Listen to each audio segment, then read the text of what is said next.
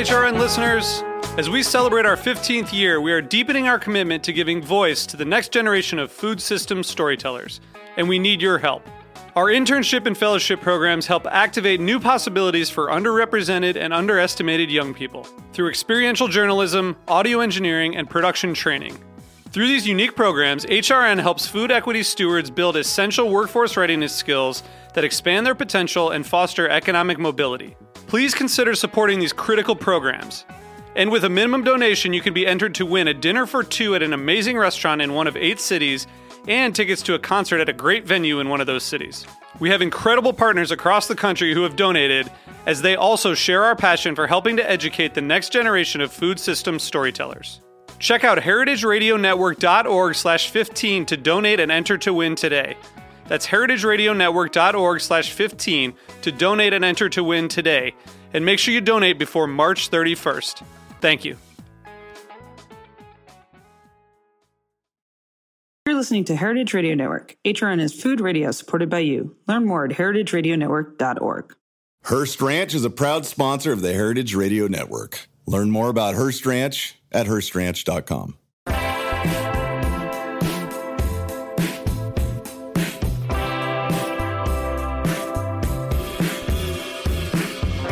Hello, everyone, and welcome to Cutting the Curd on Heritage Radio Network. I'm your host, Joe Salonia. Recently, there has been a buzz in our industry about the return of the iconic Morbier AOP cheese, which originated in the end of the 18th century in the village of Morbier in the Jura Mountains of France.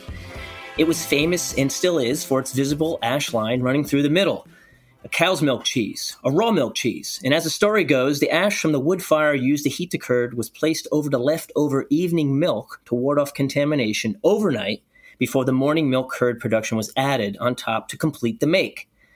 It is now made on a larger scale in single Morbier batches throughout different fruitières or dairies in that region of France. In the past, this cheese could be found in almost any cheese counter across the land in the US, but in 2014, the vegetable ash in the middle was deemed by the FDA as an unapproved additive. And this landed the Morbier AOP on the import alert listing, so every shipment of Morbier was stopped by the FDA. In 2020, the FDA recognized the vegetable ash as reasonably safe to consume, and four years later, in 2024, Morbier was finally removed from this import alert and is now making inroads to more shops looking for this iconic cheese. I remember years ago, I fell in love with this cheese back in my culinary student days when I helped stock the cheese cart for the Escoffier room before my pastry preparation started. It was the very first cheese that I understood simply as cheese. It was not presented to me as an ingredient per se, and was perfectly fine to eat as it was, simply with bread. For my own gustatory journey, it was a transformative moment to eat this cheese for the very first time, a moment I won't ever forget. Well, our next guest may have actually joined the cheese world around the time of this 2014 Morbier FDA ban, and in this short decade of, his, of the time that has passed, has had only one job change in the last seven years, he has been the stalwart cheesemonger at the Fairfield and Greenwich Cheese Company, breaking down the big wheels of cheese in record time with Robin Hood like accuracy. And this past summer, he has become official partner of the two shops. It is my pleasure to welcome Matthew Rose. Matthew, welcome to Cutting the Curd. Hey, thanks, Joe. Thanks for having me today. Right on. So happy to have you on the show. We've met many times and we've met over some of the big cuttings you've done. And I've heard you talk about cheese a lot at the shop. I always enjoy your, your rambles. But you just heard my ramble about Morbier. Do you already have a love affair with this cheese? Have you eaten much Morbier in your career as a cheesemonger? I have to f- figured I'd first start with clear that question with you first.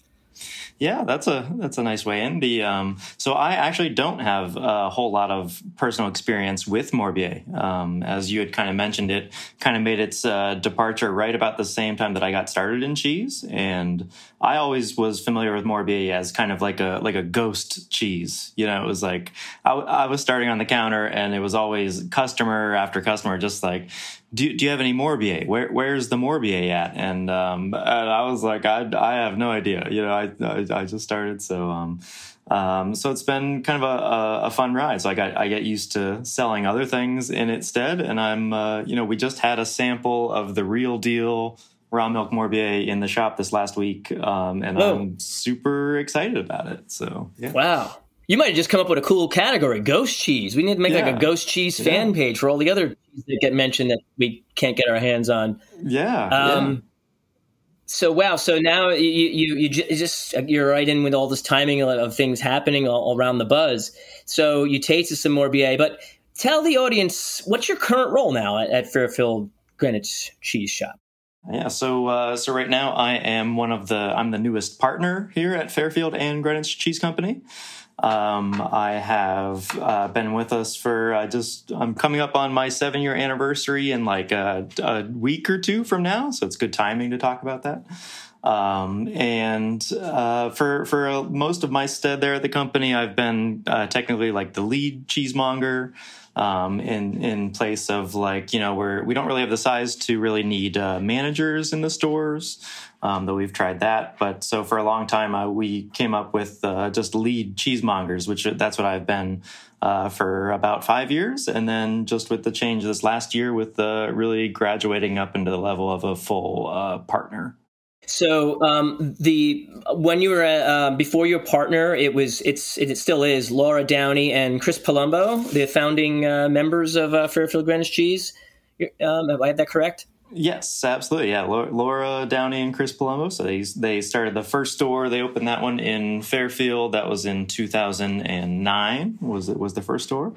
Uh-huh. um, which was the same the same season, same year where I was graduating from college. Just to place that in there too. So sure, wow, okay. Um, and then so they they did the first store for a little bit without really any previous cheese experience. They had kind of they they were both from the neighborhood there in Fairfield and understood kind of the uh, the need for for a cheese shop in a in a nice neighborhood like that with lots of worldly people and definitely kind of like a market that would seem to to support that. Um, so they started in 2009, and then that when they worked, you know, every day slinging cheese on the counter, and they did that for about six years, and then they eventually decided that they really needed to to branch out a little bit further, and they opened the the second location, um, which is down in Cos Cob. Um, that one is the Greenwich Cheese Company. That was in 2015 that they opened that one. Okay. Um, and then that one went for uh, almost two years, and then that's when I kind of entered the picture. That's when I came into to things. But um, yeah. Okay, so both both shops open. One opened in 2009. The second one opened in 2015. It's 15 years later, and both shops are up and running. You joined seven years ago. That's the overview. Yep. Um, yep. That's the yeah. timeline. Strong story. And what kind of cheeses are you featuring in the shop now? Are, are these territorial? Do you tend to lean uh, a certain way, or what? What would you say sets you apart? What's tell us about your uh, cheeses? Yeah, so our uh, our product mix we we tend to keep it about fifty percent fifty on um, European imports and also domestic cheeses. Um, okay. So of course we feel like you you know cheese shops have a responsibility to have a certain array of cheeses that are the the standards. You know you got to have your your Gruyere, your Parmigiana, your um, you know hopefully maybe now Morbier. So since we're talking about mm-hmm. that, but um, uh, but we also you know we feel a, a, pretty a strong connection to our domestic producers. So um, we're always kind of looking for what what's new and what's really uh, super tasty and who has some of the best standards and the best tasting cheese that's made here domestically. Um, so, and there's quite a few uh, farms and suppliers that we deal with. A lot of people that we deal with directly with with family produced farms and small artisanal production. Um, so that's kind of what we're into. But we really take kind of a, 50 50 spread between um, folks we support here at home and then the ones that we, we bring in from abroad, too. So. Right. That's a healthy mix. And I'm gonna I'm gonna guess is there some kind of critical mass you you don't know until you open and start selling cheese that you figure, hey, we, we want to manage this many cheeses, but you know you don't want to have too many, you don't want to have too too little. You want to have relevance within the, the I'll give it a, in air quotes palette of what you want to represent of the mix of the 50-50 and uh, so how do you manage knowing when it's enough cheese or not enough cheese, or do you kind of is it instinctual? Is it it's cued by the some of your guests requesting things? Like how much of of that plays a part? Yeah, so uh, you know, a lot of that is just the work that we do every day in the shop, and just by you know paying attention and seeing what's moving and seeing what people are asking for. Um, also, cross reference with kind of like what's super tasty right now, what styles are are really highlighting you know uh, the the quality at the moment.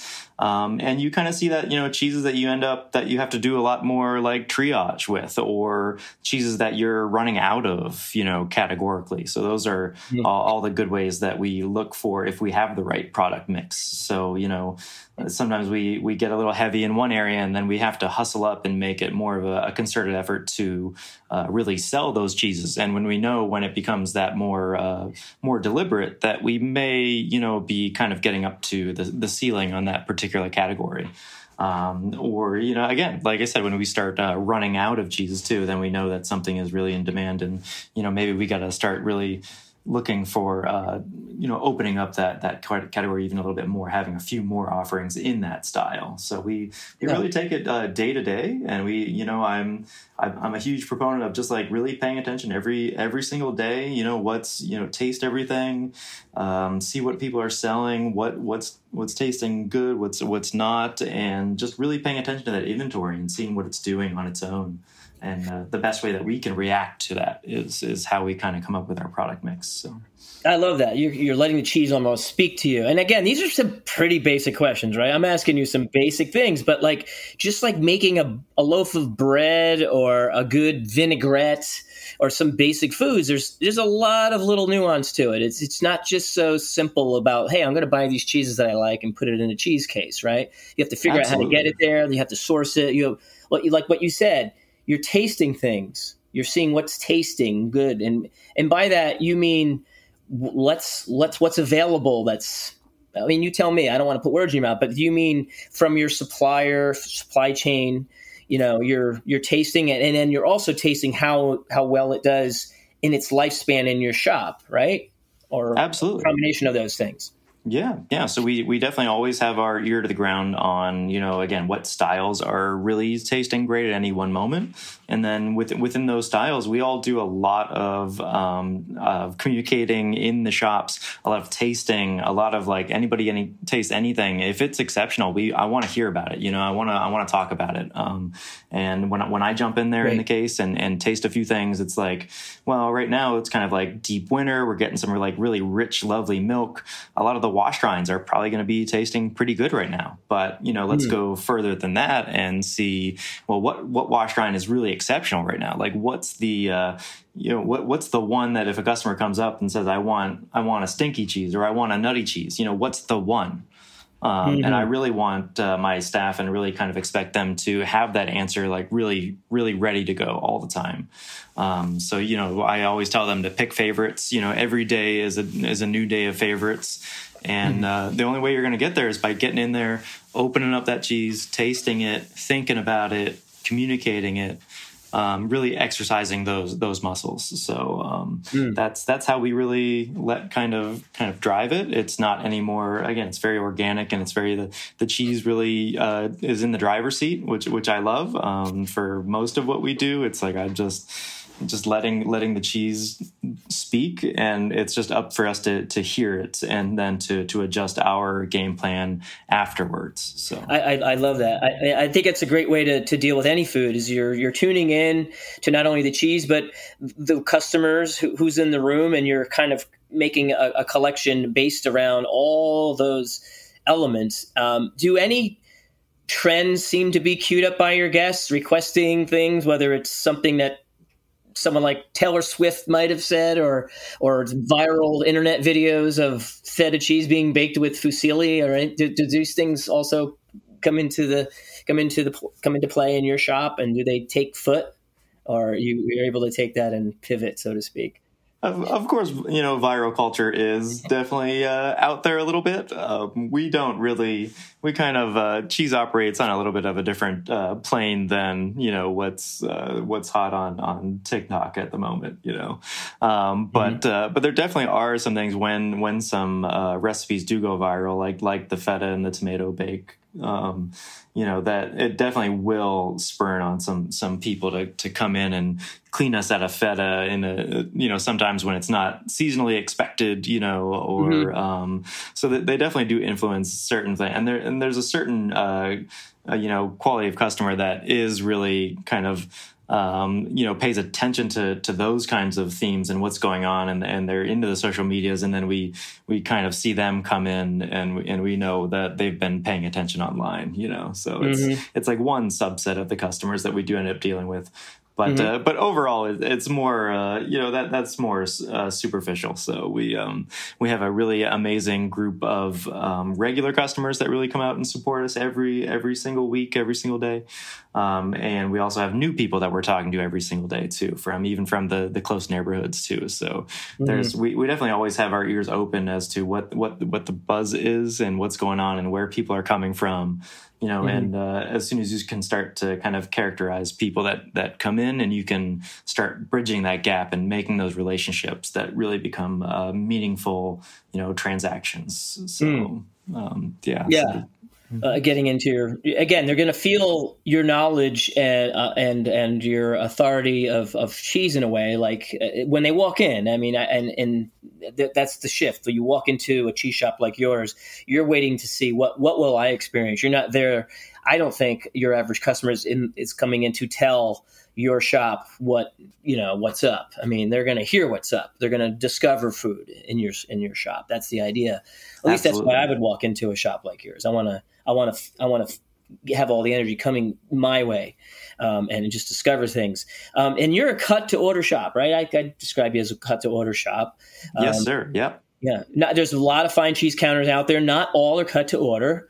Um, but I like to make it. I like to explain for those listening that might not know otherwise that you are a cut to order shop. And so, how much of your business comprises, you know, not cheese? Like, how much of your business, like, if if if, if business is the pie, how much of that pie is is taken up with sandwich work or cheese accompaniments or cheese boards and cured meats, tin fish, chocolate, like everything but cutting a piece of cheese. Um, let's let's let's let's keep the cheese boards even separate, but just like where you're not cutting cheese for the purposes of consuming the cheese on its own, how much of it's sandwich, cured meats, tin fish, chocolate, all the other accompaniments would you say? How important yeah, so, so, so, we're we're pretty proud of the you know the amount of cheese that that we sell and that how much of that is the foundation of the business. Um, so really, non you know cheese to eat is you know right around kind of forty percent, 40 40 percent. So le- less than um, half of the business that we do is the extras. So all the the crackers and the, the accompaniments and fishes and chocolates and all those things too. Um, and we we try to really keep our uh, foods for for service, you know, uh, ready, you know, kind of um, sandwich foods. We try to keep that pretty minimal because we really want that to to keep the perception going that we are a, a very serious. Uh, cut to cut to order cheese shop, and that we're not really here to make sandwiches. We we do make some daily. Uh, we have some offerings for for some of those folks that come in, but um, we are really all about the, all about the cheese, and um, our numbers will reflect that too. So um, we, we we keep the necessary essentials that keep people coming in, and then but it's really the you know the cheese case is the heart of the store. So and we're we're really proud of that. So right on, right on. As as I, I would hope it should be, and um, you know just backing up a little bit more. Just I mean again, I'm so I, when reading about your announcement last July, it's it's also it's also uh, refreshing to read that you became a partner, uh, but there's like so many people are are leaving cheesemongering or the retail life the shelf life of the cheesemonger as a person is, if you will, is shorter. It seems to me than it was years ago. Maybe ten years ago, someone would stay at a job longer, and and this is due to you know a variety of many factors. Uh, and now those those stints at cheese shops can be uh, much much shorter, or there's a lot more movement, uh, you know, between uh, you know jobs. But you, on the other hand, you, um, you've become a partner, So what led what what led to that happening, uh, or was it tricky figuring out a way uh, to, to, to, to have you become partner? Um, like what like how tricky was that, or, or what led to it? What are the circumstances? So actually, that that whole process was pretty organic and was pretty natural. Um, just because I had been around at the shop for uh, such a long time, and I had uh, for for a while, I've kind of known of the certain type of work that I wanted to do for my career. Um, so uh, again, kind of letting the the products speak for themselves. You know, I I started at a, at a large grocery store retailer and did um, I had a lot of really great training early on and really got to experience and had a lot of access to cheeses and meats and specialty foods and um, just out of necessity because that's where my skills were and then I ended up just sticking with it and eventually kind of got the cheese bug. You know, it's like you taste. Mm-hmm mm-hmm. so many batches of cheese and you're like man that's really good that's that's amazing that's like this is like life life changing flavors and textures you know something mm-hmm. um, totally different than than where i'd come from and um, mm. you know and and uh, you know it's also an industry that's really super filled with um, with meaning you know with with care with like you know everybody in the in the supply chain of cheese really super cares about those products. So all the way from the from the maker, you know, all the way through to the the distributor and the and the and the retailer at the end. You know, it's like to do that job really well is to to really be infused with with caring for this product that has touched so many hands along the way and can actually be um, such a powerful kind of economic force for so many people. But um, so I I got in tune with that and did some trainings and you know it, it clicked pretty early on that cheese is absolutely what I wanted to do. Um, just the the absolute perfect crossroads of of meaning, of product, of you know, uh, of agricultural kind of insinuations too. That really speaks to me, and and really just the the work of it. You know, I love just talking to people about cheese. I love educating people about cheese, of sharing my knowledge in a really like uh, you know accessible easy way uh, it's you know for a cheese that is so fundamental that is just mm. uh, so present in all of our lives from the earliest of ages we all like have been eating cheese for such a long time and it got to a point that i was like man i don't even know if i know what cheese is you know what what is it what how is it made and and my own curiosity really kind of spurned it on um, mm. and and really I attribute it to like you know spending enough time working um, on the counter. You know, I I I've spent a lot of time just you know a lot of hours working where you're you have a lot of time to really consider uh, your priorities and what your focus is is going to be in your life. And when you're working these retail time type of jobs, sometimes you know that's there's a lot of those times where you're just like, man, what am I doing here tonight? You know, like what's what's happening? And then those are really those perfect moments where you actually really dig deep and think like what is actually important to me and what mm-hmm. makes me happy. And i had enough of those moments um, working with cheese. And um, i certainly it's not that i didn't think about alternatives you know of course. I always thought about something you know more mm-hmm. lucrative or you know maybe not as much uh, hard physical labor. Um, but you know time and again it's like something about it just felt right. And i just kept going and i always had a lot of really amazing people that supported me too so i've always been very fortunate in that, in that regard as well too so mm. um, and when i met chris and laura we hit it off right off the bat and i was like man these these people understand food on the way that I want to, you know, um, mm-hmm. and I was and I was able to recognize that. So it's a lot of yeah. a lot of good faith and a lot of good support, and uh, and me just really sticking to my guns and knowing that this is really what I wanted to do. So you, you went all in at some point. You at some point it, the yes. switch was flipped, and you went all in on cheese. Going all in on cheese is. It, it, that could be its own show. I think um, so. all the stories where you where someone knew, but it sounds like you you knew. Yes. You knew. And yeah. and what's changed since becoming a partner? Has has much changed for you on your day to day? Um, you know, not as much as you think, but it's changed a little bit. You know, it's like um, a, a lot of it adds to the the confidence of of my approach, and you know, of kind of there there's a, a, point where you are working really hard towards something and then there's a point when you start seeing the evidence of, of your work of either your your ethic or your or your manner or or whatever but um, it's like once you start getting that reward of like geez, I've been doing this. I am kind of responsible for this, and this seems to be going really well. So, um, you know, I need to be uh, to be open to that and to to know that it's that it's going well. And um, you know, it's it's just been a, a super exciting uh, journey so far. So. well, let's put a pin in that uh, for just a few uh, minutes here. We're going to need to take a short break right after a message from our sponsor. Hearst Ranch is a proud sponsor of the Heritage Radio Network. The Hearst family has been raising cattle on the rich, sustainable native grasslands of California's Central Coast for over 150 years. Piedra Blanca Rancho in San Simeon is the original Hearst Ranch, founded by George Hearst in 1865. George's son was the famous publisher William Randolph Hearst.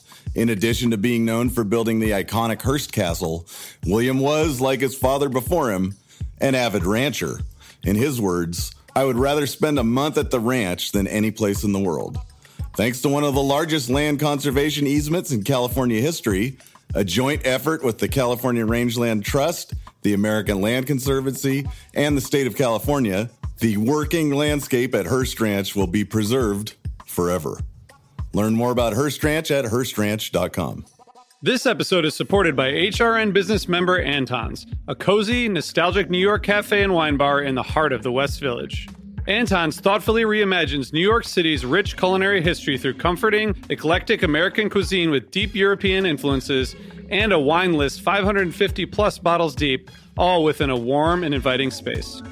Anton supports HRN's creative educational reporting and storytelling that drives conversation to make the world a better, fairer, and more delicious place.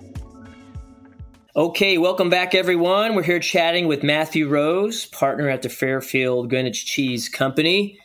So, uh, Matt, you were talking about how well things are going, uh, how well things have gone. It led you to becoming a partner uh, at Fairfield Greenwich Cheese Company. So, how how would you describe the current state of retail? You have like a, a sense of, you know, even the community that's out there, especially for independent shops that are listening, or you know, or even that in contrast with the landscape of cheese stores out there. How would you describe the current state of retail from your perspective? What would you say? So I think right now is just a very uh, super exciting time in in retail, especially for for specialty foods. Um, I think a lot of people are really still getting into it, you know, as far as consumers are concerned. Um, a lot of people are just discovering that um, there's some really amazing foods, and it's it's a an industry and an area that's worth pursuing just for you know in, in your own curiosity and your own kind of personal fulfillment.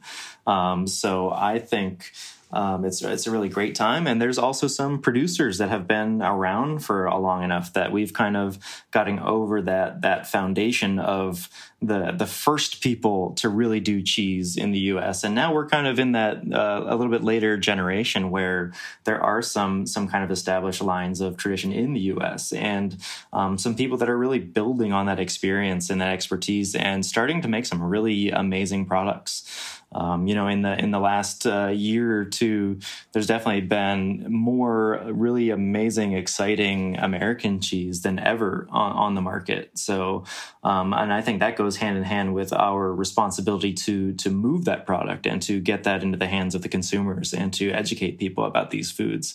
So, as uh, as producers turn to you know handmade cheese, making cheese kind of the the hard way, um, as more people turn to that and and uh, more people are also getting into it. So we have mm. a responsibility to actually. I I really think um, there's always there's a lot more opportunity in in cheese right now. There's a it's just like a big wide open pot right now that's just starting to settle um, at, for in the first place. So um, this is a great time to get into uh, selling cheese. And like I said, we, we talk to new applicants all the time that are looking for jobs. So it's a lot better than it was a few years ago. Of seems to be definitely a current of some younger people that are um, getting curious and and looking into to cheese as kind of a, a viable career path.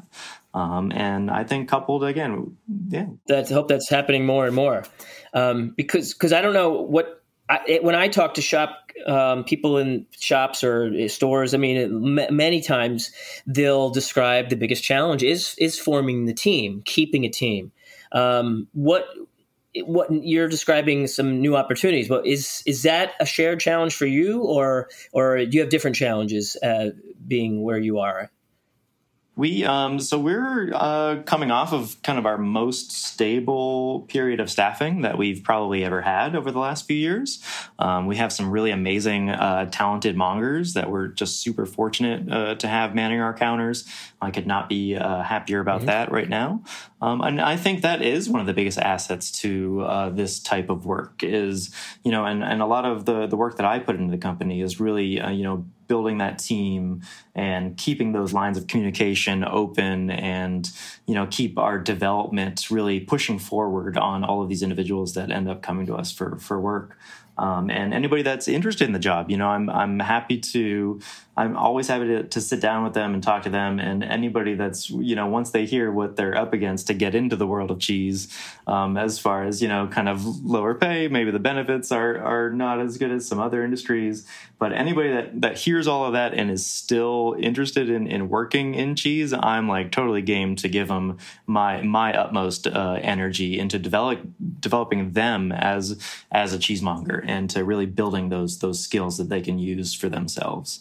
So, um, but uh, team building is is so important, and uh, and and I think you know it's it, it, can be challenging, but also it doesn't take too many people to really really you know own a cheese shop. So you the the goal is that you get a few really amazing employees and they stick around for a few years, um, and that that alleviates some of the some of the pressure. But um, I've, I've definitely been in the position on on the opposite side of that where you are having trouble finding people and you are putting a lot of energy into that. But um, uh, the last few years has been really fortunate, and I hope that uh, some of that yeah. is is just how we how we do it, and just you know making sure that we're hearing our, our employees and hearing what they what they need from us, and how we can push them and support them on their own personal journey. So.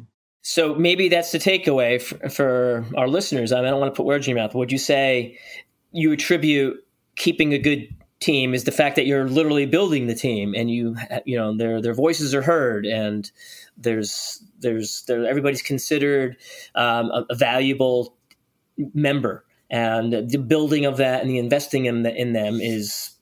Would you, is it fair to say that that may be your your biggest asset? I mean, yeah, delicious cheese, uh, good prices, and a nice atmosphere all are great, but what, what else? What, what's what really what's at the heart of it is your team.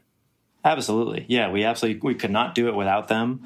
Um, and you know, it's a it's an amazing work where you can find some. You know, most anybody that really thinks of cheese as something more than just a, a passing thing. You know, anybody that's kind of serious about it really puts in a, a, lot of good effort. And if you can just keep everybody, you know, kind of happy and motivated and focused and uh, really excited about the products, you know, I just I I, I think keeping them close to the to the standards of the cheese and being excited about it. You know, that's what keeps us going. Yeah. And uh, and you can really keep people. You know, it's like you know, cheese is such a big uh, industry of just of, of people that didn't quite fit at other other industries or other places. or, I, so I true. That was true for me. Yeah, every, everybody in cheese has that really fun backstory of how they ended up there. It's like no nobody starts in cheese. You know, there's like you know yeah. one or one or two people ever started in cheese and then the rest of it is just like well it's my third career option and it's the you know and it actually is something that i love to do so. Yeah where most of us are here clearly because we truly our hearts are here and we're here with full intention. Um, and and so that you know that's it right there. I mean a happy enthusiastic motivated team also makes for a really beautiful, pleasant customer experience. And if there's only one thing we can control in this crazy world with so many other variables uh, that have to do with shipping, things going, you know, arriving on time, pricing, uh, you know, a snowstorm that might happen this week. That that's the one thing you can control is is is our attitudes and having a, a customer experience that might be something people can feel and measure when they visit your store. Um, I wish we I wish we saw more of that. I, I think there's there's all there's room for growth. I, it exists, and and usually when I visit a shop and I think to myself, why did I like it there? It's usually that. It's usually because the team and the product were really kind of one experience together. Yeah, Absolutely. You know, that that that's what does it. That's what we rely on. And it's just about finding those those right people that are a good fit for your shop. Mm-hmm. You know, for for every one really amazing fit, you know, person that that is probably gonna spend around, you know, two, three years with you, there's there's, you know, five or six other ones that just kind of cycle through. And, you know, being in the retail mm-hmm. sector, you just have to kind of um, expect that a little bit and you have to kind of keep your eyes open a little bit. And it and it really does bring a new importance onto uh, deciding on for for your store for your team of what makes a really good candidate for your team. Like who is going to be a good fit? You know well it's you know and, and being aware of those qualifications. Um, and then you can really use your time and your energy wisely. You know, if I can only interview a few people and get it, most of them to stick, and you know, keep them happy and and looking towards uh, you know a, a, good common a common goal of of moving more cheese, especially more American cheese. You know, it's like mm-hmm. that, that's a powerful thing, and and culture is and words are meaningful, and they they are really powerful. You know, so. Mm it's hard. It's it, it is. Uh, there's the world is so. Uh, um, there's so many challenges facing uh, so so many of us. More, it seems more than ever, maybe because of social media. But having a, a stable, um, pleasant work environment is is at, at this point considered a sanctuary. You know, like if you can if you can create that for people, that probably makes them want to stick around more than they ever thought because they could feel part of something. Um, and so that's really great to hear. Um, and you, so with the two stores, one in Greenwich, one in Fairfield, East, this is Connecticut. Do you approach these two stores that much differently when it comes to the running the day to day and your teams? Uh, how how how different are the two stores? They uh, they definitely are a little bit different. You know, it's kind of amazing to think about two stores that are you know not uh, geographically so close to each other that they could behave so differently sometimes. Um, but um, just as far as our product mixes go and what seem to be the kind of trends in those neighborhoods are surprisingly different, and we try to weigh that with our with our products. You know, so it's like we we tend to go a little heavier in one direction in one store and a little bit heavier in the other, or um, certain you know parts of the business. We tend to do a little bit more like cheese platters and a little bit more service oriented towards the the Greenwich crowd, where Fairfield tends to be more people just buying um, cheeses kind of a la carte, just regular people. So um, there definitely are some differences, but it, it's also kind of funny too because when we look at sales day to day between the stores, it's like when, when I look and I'll, I'll say, well, let, us see how Greenwich is doing today, and it's like they're ahead of us by fifty dollars, or like uh, you know we're behind them by sixteen dollars. It's always like Oh wow! It, it's kind of like a, a common kind of um, attitude with the consumer of like they, it's the same amount of people that are curious about going out and buying something and spending money and the experiences. I know, like I look at those numbers and I think, oh well, they're pr- having a pretty similar day as to what we're having, you know. Um, uh, but uh, mm-hmm. what, what, they're buying isn't always the same, and it's uh, and we and we try to tailor that, and we have the flexibility to to do that kind of differently, having the the private shops. So that's that's kind of a nice angle to look at it too. But um, yeah, it's uh, they're uh, they're you know we try to keep them as similar and as consistent as we can, but you'd be surprised at how different they can be. So. And so, also sharing uh, big, you share product between the two locations. Does that happen often, where you're able to buy big on something and then you know cut it up or d- divide that effort between the, is that an advantage are you moving cheese between locations often Absolutely, yes, we, we definitely do that. Um, that that's a big um, draw of ours, and, and looking towards our relationships with distri- distributors and producers is that between the two stores, you know, we can really handle a lot of those big wheels. You know, if we if we want, uh, you know, a, the big the slow food Emmental, we can handle a big wheel. You know, um, we can we take full wheels of Gruyere, we take full wheels of Parmigiano and and the the cheddars, so we can um, you know we have enough traffic between the two stores that it's it's not an impediment for us to to stop taking those those full large formats, which we all you know are kind of think that really keeps the quality intact for as long as possible, which is always kind of the the game and cheese. You know, trying to preserve that that inner quality as long as you possibly can. Um, mm-hmm. and, and, having the two stores, I know that was a major um, thought of opening the second store is that you can move that much more cheese and you can you can um, just uh, you know move that much more volume, and that makes um, that, that, that's better for everybody in the whole supply chain. So that that can make you uh, better friends a lot faster too. So yeah, I mean the idea between moving a lot of cheese is, I think, more to the point that the cheese is going to be eaten in a fresher state. So you you, you can t- you have a better chance of a tastier piece of cheese if it's a big wheel that you opened, uh, you're going to move through that wheel quicker, or that or little or whatever wheel, whatever size format is you're working with, you're going to move through it. Definitely, and, uh, you know, just that that's a massive uh, point to be made about um, having uh, velocity be- behind your items at the counter, whether it's shared between two shops or just one shop. Either way, yeah, and and cheese is still a numbers game. You know, when you when you look at it down down at its heart, it's like we you know we all like to romanticize it and talk about how wonderful the textures and the flavors and the seasonality and the cows. You know, but um, mm-hmm. at, at its heart, it is it's about the numbers. It's about how much cheese are you moving and you know if we're if we're going to really improve the the cheese in, industry in, in this country if we're really going to coalesce like a really strong cheese industry we really have to sell more cheese. It's kind of an, an imperative. And uh, for us you know having two shops really allows us to to do that and you know we really really want to see more shops in general so you know my when when I train people up and in, in the industry, it's like I really want them to go off and, and start their own shop someday. So it's like um, it's no fear. That's a great of, intention of to have. Competition. It's like I, I, look at everybody as a future shop owner, and I want to give them that skills to be able to do that. So, um, and and like I said, and it comes down to the numbers. You know, we we need to sell more cheese. We need to move more cheese, um, especially domestic, really amazing American made cheeses. You know, this is a good thing to get behind. So. I hope that people take your words as inspiration. I, I, think that's a beautiful sentiment is that you're training folks with the thought that, hey, I hope one day you open up your own shop. That's that's big. That's that's that's really great. I, I that's really refreshing to hear that kind of thing happening. Um, because even if you don't say it aloud and you think it and you're and you're doing it, that that's that's real it's still real.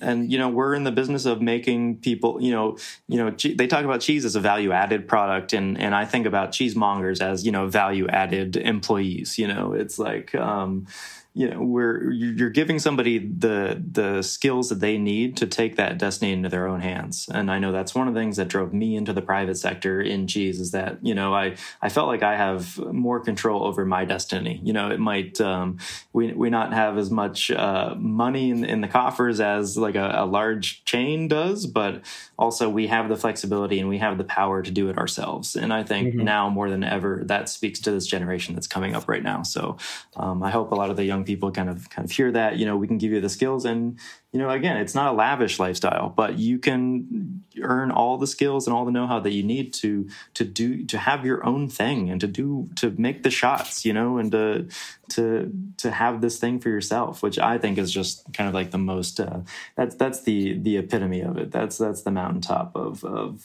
what we're doing here so well, to live a life of, of mission, drive, and purpose is usually a very happy life. I mean, if you can if you can answer to that, then chances are you're you're you're usually a pretty stoked person that uh, you know with good work, and and you're motivated, and you're usually on the generally happy. And I think that's what we all want. Um, what would be your what's your vision for the shop then? Because you, you, got you, you have seven years under your belt. The shop's been open for fifteen years.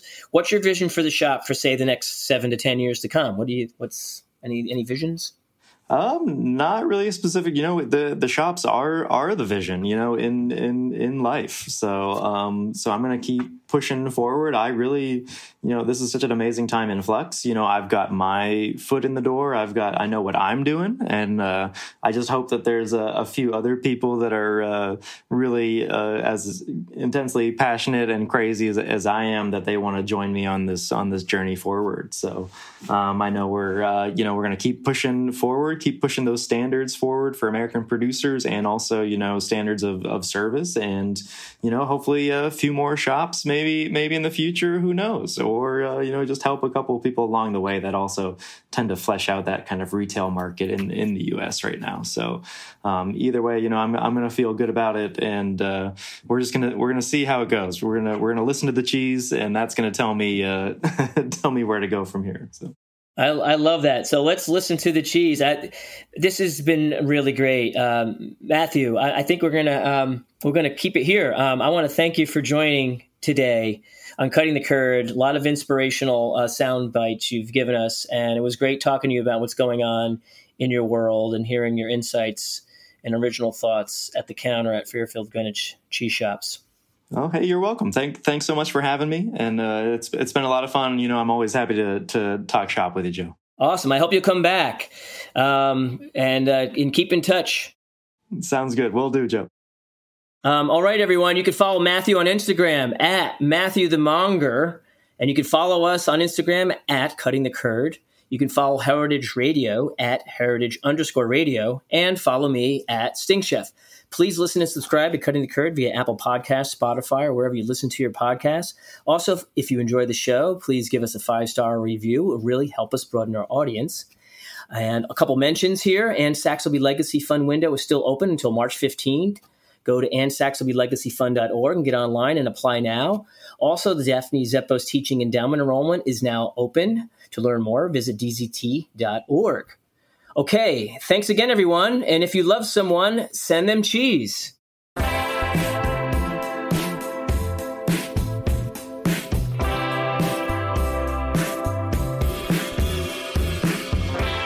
Cutting the Curd is powered by Simplecast. Thanks for listening to Heritage Radio Network, food radio supported by you. Keep in touch at heritageradionetwork.org slash subscribe.